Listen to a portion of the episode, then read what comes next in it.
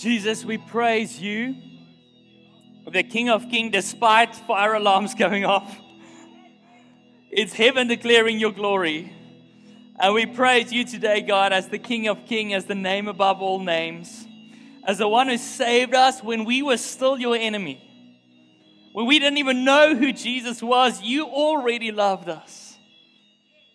And that's why we are thankful today, God, to have the privilege of standing in the presence of the living God.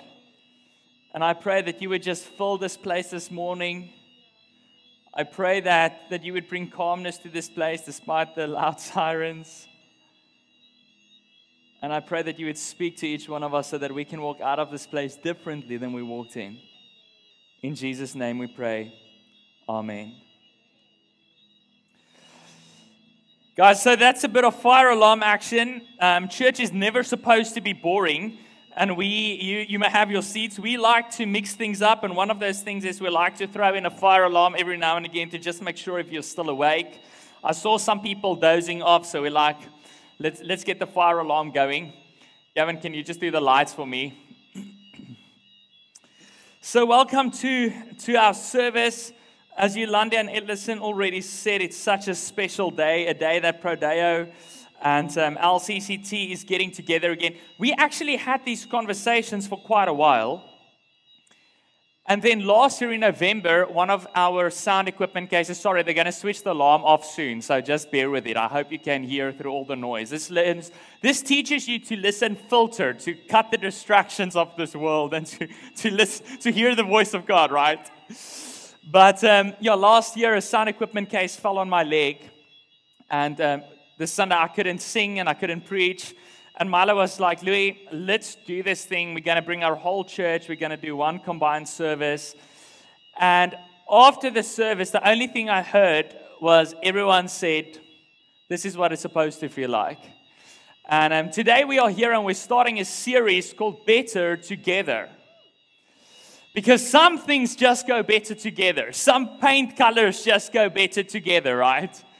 Some things work well when they're together. Actually, most things work well, like salt and pepper, peanut butter and we don't call it jelly here, but like we're so used to peanut butter and jelly because of the movies. Some things just work well together. And during COVID, and COVID, I don't think any one of us thought at the beginning of last year that we're going to go through these multiple lockdowns and that there will be all these times of isolation. Suddenly, I've heard of companies giving up their office spaces because they're just like, we don't know when our people will be going back, so everyone is just working from home. So, suddenly, the whole world changed, and one of the biggest changes the world has experienced was during strict lockdowns when people were isolated and alone. And if you're part of a big family, that's great because you still have people around you. I still had my wife and I still had Yulandi. But my heart broke for old people who's retired, who might be on their own. My heart broke for young people who's living on their own in a flat and they've got no one and they can't see anyone. And suddenly, we realize how important community is. We realize how important it is to be with other people. So, who's excited to be with other people again today? We're sitting a bit spaced out. We've got an overflow room at the back because we're only allowed a certain number of people in one room. But I think we are all excited to be back. But here's the interesting thing although we are excited to be with other people again, and although it's Valentine's Day, some people love Valentine's Day, other people hate Valentine's Day. What's interesting to me is that being with people can bring the best out of you because we're better together, but being with people can also bring the worst out of you, right? And that's why some people are like, yes, Valentine's Day, I can write a beautiful card and send someone a box of chocolate. And someone else is just like, I hate Valentine's Day, I've got no one, it sucks. Or the person broke my heart. The reality is, relationships are complicated, community is complicated. And it's easy to think when we've been through a tough relationship, or when I've been hurt in church, or when a friend hurt me, it's easy for me to think that I might be better on my own. It might be better for me to not have relationships and not have people in my life or to only allow them into my life very superficially. It's so easy to think that, but still, we search for meaningful relations every single day. Social media exploded. It's not super old, guys. We haven't had social media since we were youngsters. Some of you might have had, but I'm not super old.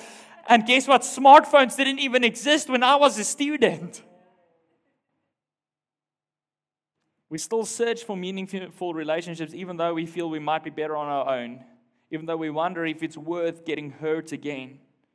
And I believe we continue searching for relationships every single day, whether that's on an app that you swipe left and right, searching for love, whether that's on Facebook or Instagram, we search for relationships because we were made for relationships. And that is our first topic in this series. You will have to help me in the back to, to move my slides. I see mine won't move them. We were made for relationships. In 1937, so that's a long time ago, at the University of Harvard, they decided to do a study. Some of you might have heard the story. I think it's amazing. They did this study where they tracked 300 young men from their sophomore year, so the year that they first went to varsity. Guess for how long? Their entire lives. The study lasted 70 years. And the goal of the study, tracking 300 young men, all Harvard students, so these guys would become lawyers and doctors and professors and pastors, and these would become like high society kind of people that you would think they have the good life figured out. And the purpose of this study, the grant study, was to determine, to define the good life. To say, what is the good life? And from sophomores, they track these students for 70 years through the Second World War, through their careers, marriages, children, divorces, parenting, grandparenting, sickness, retirement, old age, death. And then finally, they asked a man named George Vaillant that directed the study, not for the whole period, but only for 40 years. They asked, the, they asked George Vaillant, what have you learned from the grant study, man? So if you look back at a study that lasted 70 years, that tracked 300 men that seemed like they have it all together, what did you learn? And he said this The only thing that really matters in life are your relationships to other people. Not your position, not your power, not your money not the amount of friends on social media. The only thing that matters is your relationships to other people. And I want to include your relationships, full stop, because there's one relationship that's more important than people, and that's our relationship with our Creator. That is the most important things in life. But what's sad to me is I look around in South Africa and I don't always see the good life. And you're like, yes, Louis, because we've got crime and we've got poverty. I'm like, no, no, it's got nothing to do with crime and poverty. There's a deeper problem why we don't have the good life that George Vaillant said we were supposed to have. And it's because there's a breakdown in relationships. Yolanda and I celebrated last year in lockdown our 10 year wedding anniversary. I read a study, thank you. I read a study where they said 40, what is it, 45.7%. 45.4% of marriages never reaches 10 years. Half of marriages. Divorce rate is climbing. In South Africa, they say that two thirds, guys, this breaks my heart every time that I hear this in a talk on the radio or on a podcast.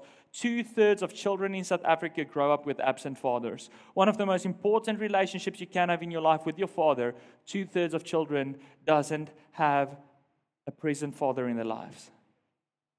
There's a breakdown of relationships, and that's why we're not living the good life. It's got nothing to do with money or crime. By the way, if you go and read studies, crime and all those things have been directly linked to absent fathers. There's a breakdown in our relational fiber. And there's so many differences that we can look at, but I think one of the biggest problems why we struggle to have good relationships is the rise of radical individualism, where I'm only committed to myself. That's what the world tells me, right? That's what successful people tell me. Like you put in, I just read a, a by a famous South African that's now in the US. You all know who I'm talking about, the Task Man.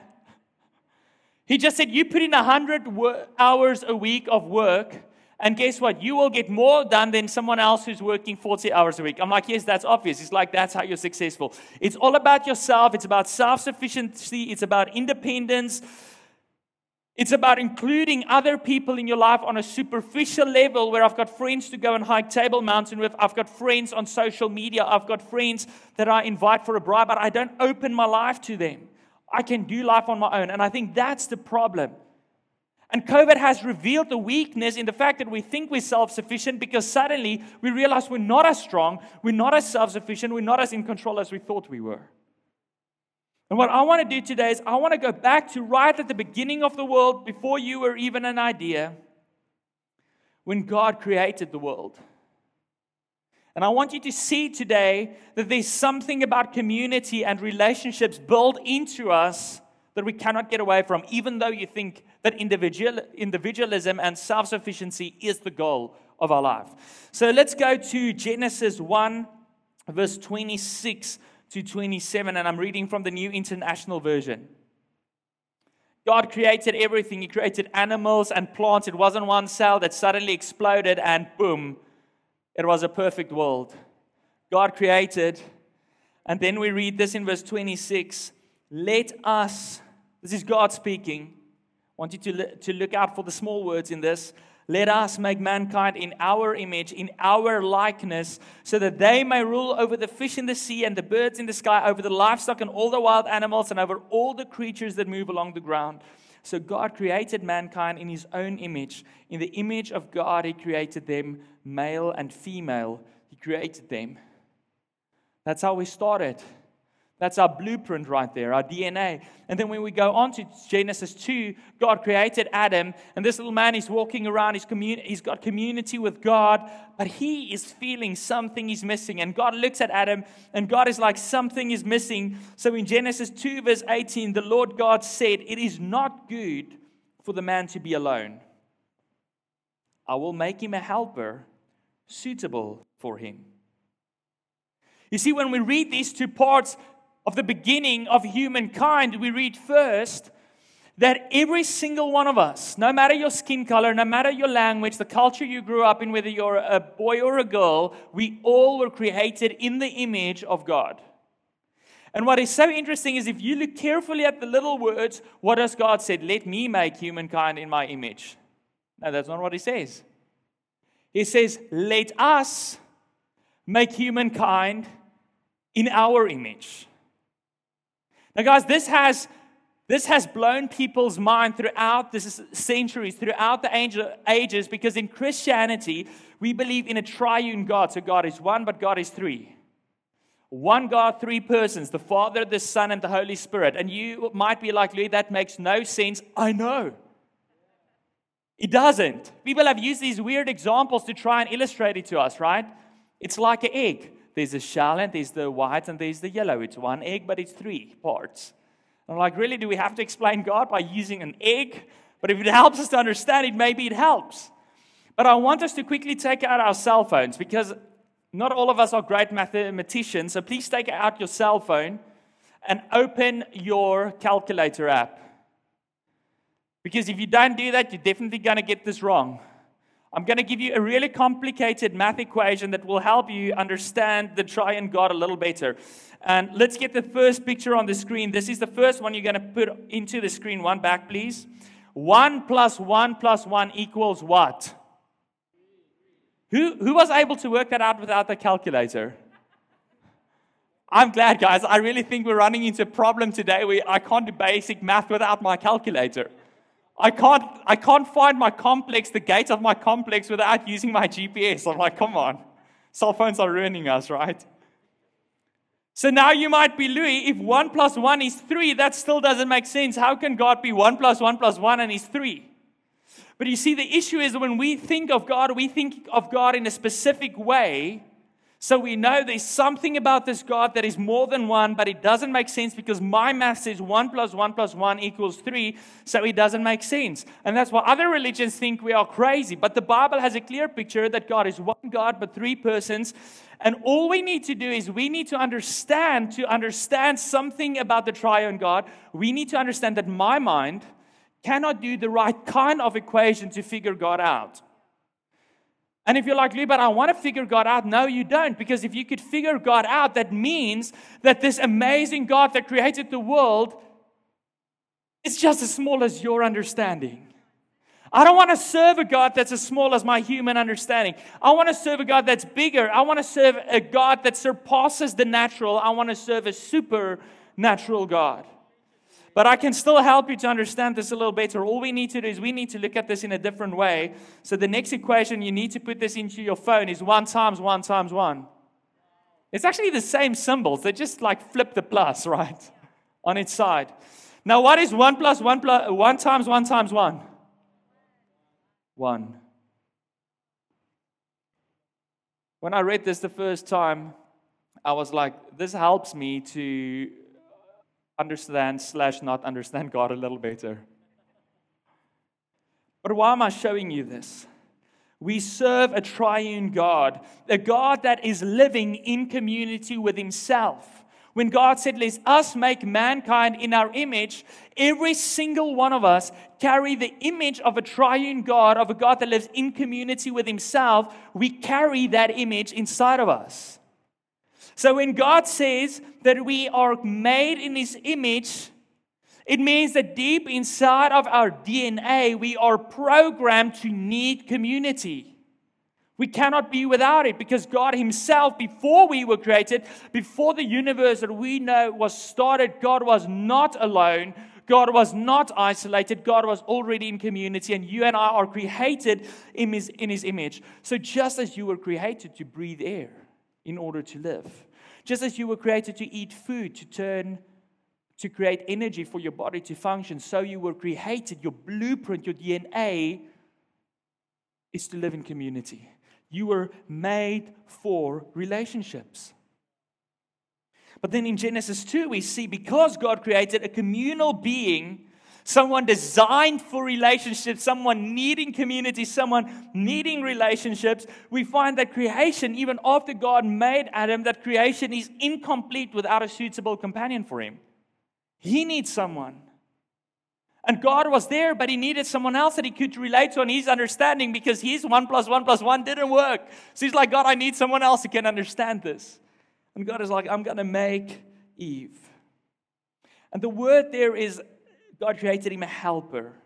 That is a word that's used throughout Scripture to speak of the complementary nature that exists between human relationships. Yes, we mess up and we fight and we hurt each other, but that's not the way God designed us.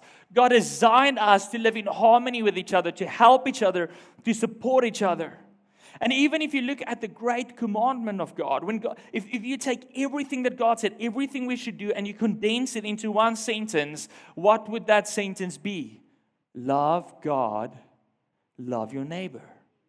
The Old Testament says that. The New Testament said it. Jesus himself said it. So when God says, This is what you should do with your life, it's like it's simple. You love God, you love your neighbor, you were made for relationships, so live and flourish in relationships. You were made for community. And the vertical, the vertical relationship would lay the foundation for our horizontal ones. You see, God first lived in community with Adam before he created Eve. And I think that's so important. An illustration I always use to explain this, and maybe you've seen it, I love to use this at weddings, is a triangle concept, right?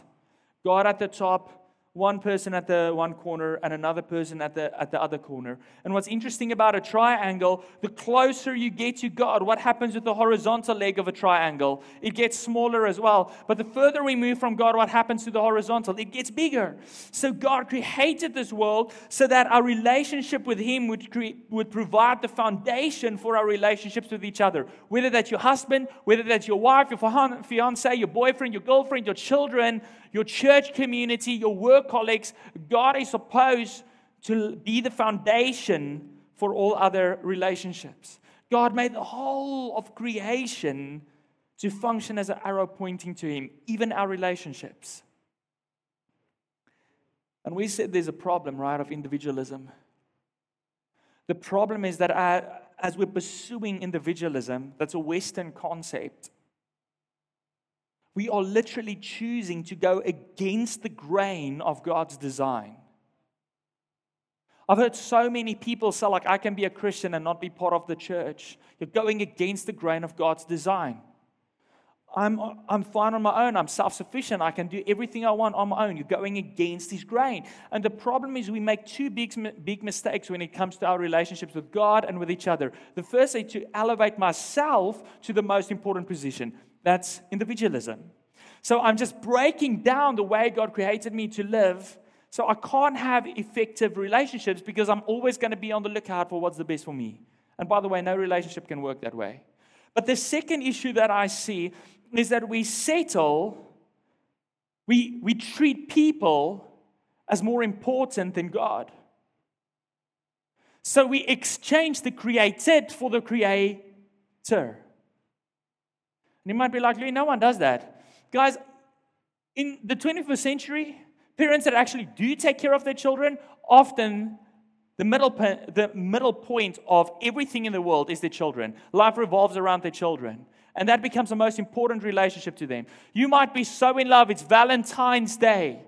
And you could elevate someone that you love to the most important place in your life. But every time you do that, you exchange the place that the Creator should have in your life for the created.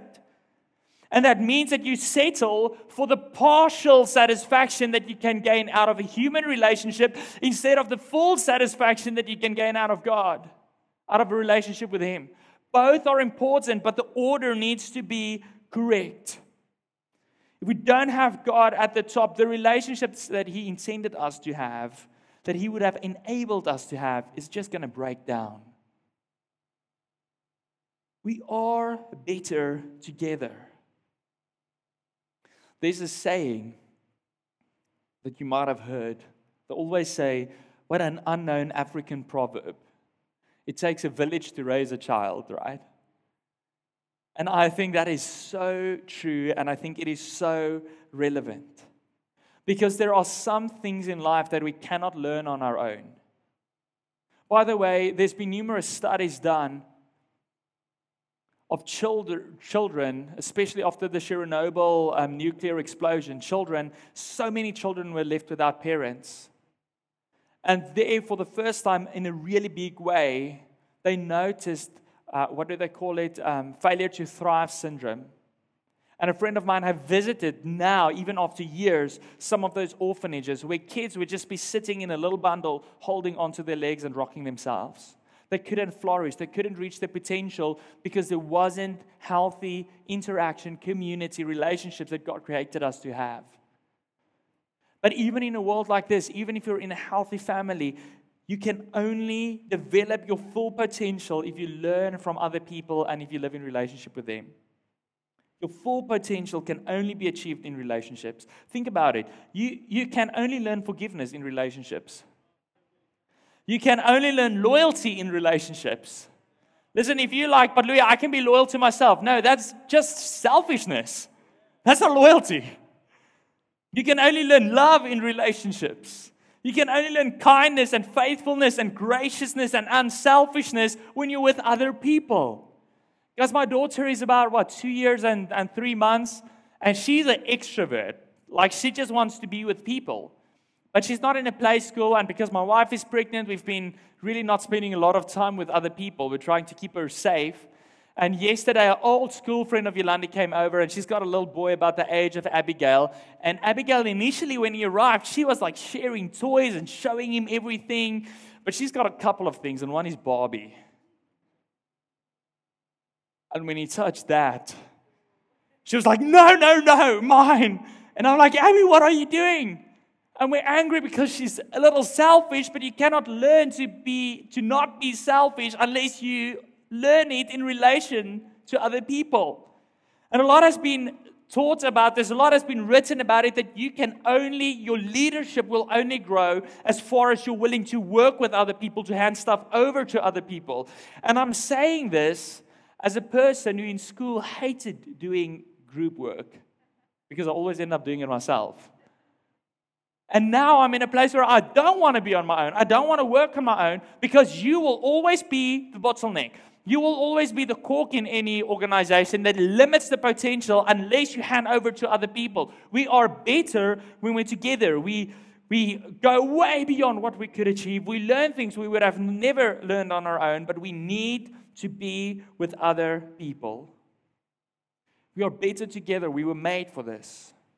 And if you're sitting here today and you're like, Louis, my work culture is unhealthy. I don't have someone in my life. I might, may, might be single. Or Louis, I'm divorced and, and my, my heart is broken and I don't even know how to start. Where do we start? Where do we find healthy community and healthy relationships? Remember, we need two directions of relationships. We need a vertical one with God with the creator of the world, with our Savior, and we need a horizontal one with other people.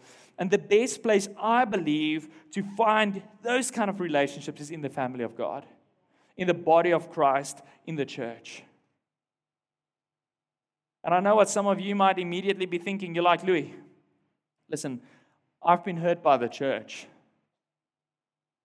There's so many people that tell me this all the time. One, it's a very convenient excuse. But two, you haven't been hurt by the church, you were hurt by someone in the church. And guess what? You will be hurt by your husband. You will be hurt by your wife. I will be hurt by Milo. I will be hurt by every one of you. And you will be hurt by me sometimes because we're human. We're not perfect. We make mistakes. We do stupid things.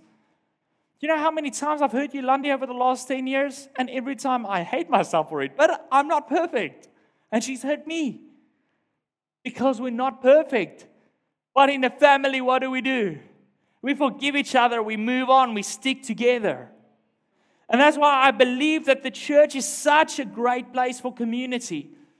Because here we are intentional about not putting myself first. Here I'm intentional about building a relationship with Jesus and with other people. Here I'm intentional about forgiving as Jesus forgave me. So the church is a good place.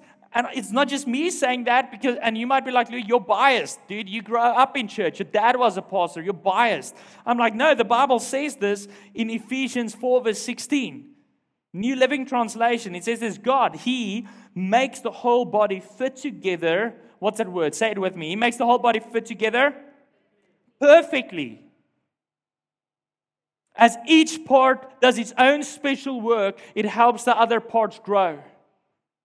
You see, God designed not only you as an individual to live in community, to live in relationships with other people, but God was like, I'm gonna, I'm gonna design a vessel so that it's easy for people to find authentic community, to find, to find healthy relationships, and that vessel is called the church. You know that the Greek word ecclesia doesn't mean a building or an hour on a Sunday? It means, means a meeting, a gathering of people, people who gather together for a specific reason.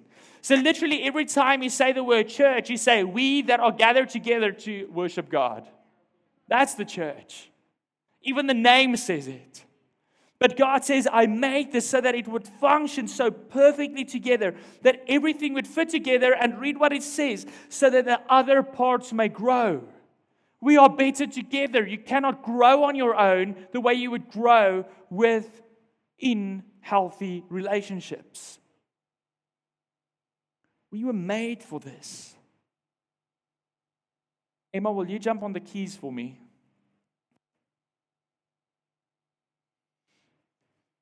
Years ago, Mother Teresa, someone who spent her whole life working in in poverty and all kinds of crazy things.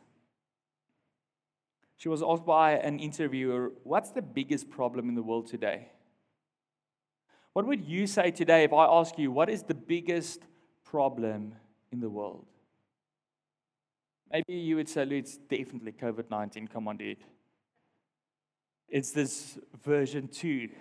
It's a strain that we have in South Africa that seems to be immune against our vaccines. Like, what's wrong with you? Some of you might say, no, Louis, it's AIDS. It's been a problem for years. No, no, it's poverty. No, no, it's crime. No, it's corruption. We can pick all these things out. And guess what? Mother Teresa was working in places where there was so many things wrong. How can you pick one? But this is what she said. She replied and she said, The biggest problem in our world today is that we draw the circle of our family too small. We build walls. We try to protect ourselves. We try to cut out people. She said the biggest problem in the world is that we draw the circle of our family too small. We need to draw it larger every day. Society breaks down when families break down. Society breaks down when churches break down. Just like this is what's the most important. We need to draw our circle bigger. I want to tell you if you've been feeling like maybe I should just become a hermit, I've been good at this for the past lockdowns, I'm just going to stay in this, feel like I won't return to church, I'm just good on my own. You cannot grow, you cannot live this life on your own. You need to draw your circle bigger. Everybody is uncomfortable. We've got amazing value at Prodeo Church. I'm going to teach this to all of you. You're going to be reciting this in your sleep soon. We say this discomfort is our comfort. What? Yes, because you don't grow in your comfort zone. You don't grow when everything is easy. You don't grow when you just speak to people that you know. You grow when you're in your outside of your comfort zone. So you need to leave your comfort zone, draw your circle bigger, include people in your life that will help you grow. The church is the body of Christ. You need to open your life to the hurt that love brings with it because just as much as it can hurt, it can also bless. But you need to draw it larger every day. And that is why Prodeo and LCCT is here today. You're like, yes, because you're two churches. It's easy for you to be here. No, it's not. Do you know why there's so many different denominations and churches? Because churches love to fight. And churches love to think about how they can build up their own little kingdoms instead of the capital C church, the kingdom of God. But the church planter sitting in front of me and this church planter, we've learned long ago that God's kingdom is bigger than our little kingdoms, is bigger than our work. And we have decided to draw our circle bigger. So instead of trying to keep what we have, we're like, let's give it away and see it flourish some more. So that's why we are here today because we believe that Prodeo Church and Lighthouse Church Cape Town LCCT is better together. We're drawing our circle bigger so that we can have more growth, so that we can see more of God's blessing in this church. And I want to challenge you today to draw your circle bigger as well. If you're watching online and you haven't stepped foot in a church because you're still afraid, get out of your comfort zone and draw your circle bigger. You need this. If this is your first time here and you're still figuring out if I'm going to come back next week, I'm like, step out of your comfort zone and make a decision that I am going to be here for at least six weeks before I make another decision. I'm going to step out of my comfort zone. I'm going to draw my circle bigger. And I'm going to see how God blesses me through the relationships that He created me to be in. Make your circle bigger. That's a good starting point. Come back next Sunday. Join a serving team because when we serve together, we grow together. The band is like my family. Basically, all the volunteers are like my family. Join a community group, a group because that's where we challenge each other and grow. That's where we sometimes bump shoulders and then we sort it out and we learn to love each other. So join it. But let's make the circle bigger. Let's pray. Jesus, thank you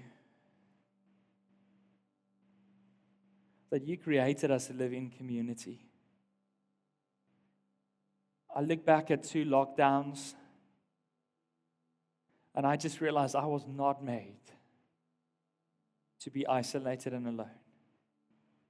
I was created in the image of a perfect God, a God who lives in community with Himself. And you created us to be in community with you and in community with each other. And I pray, God, that you would bless our relationships. On this Valentine's Day, I want to pray for every marriage that's represented here.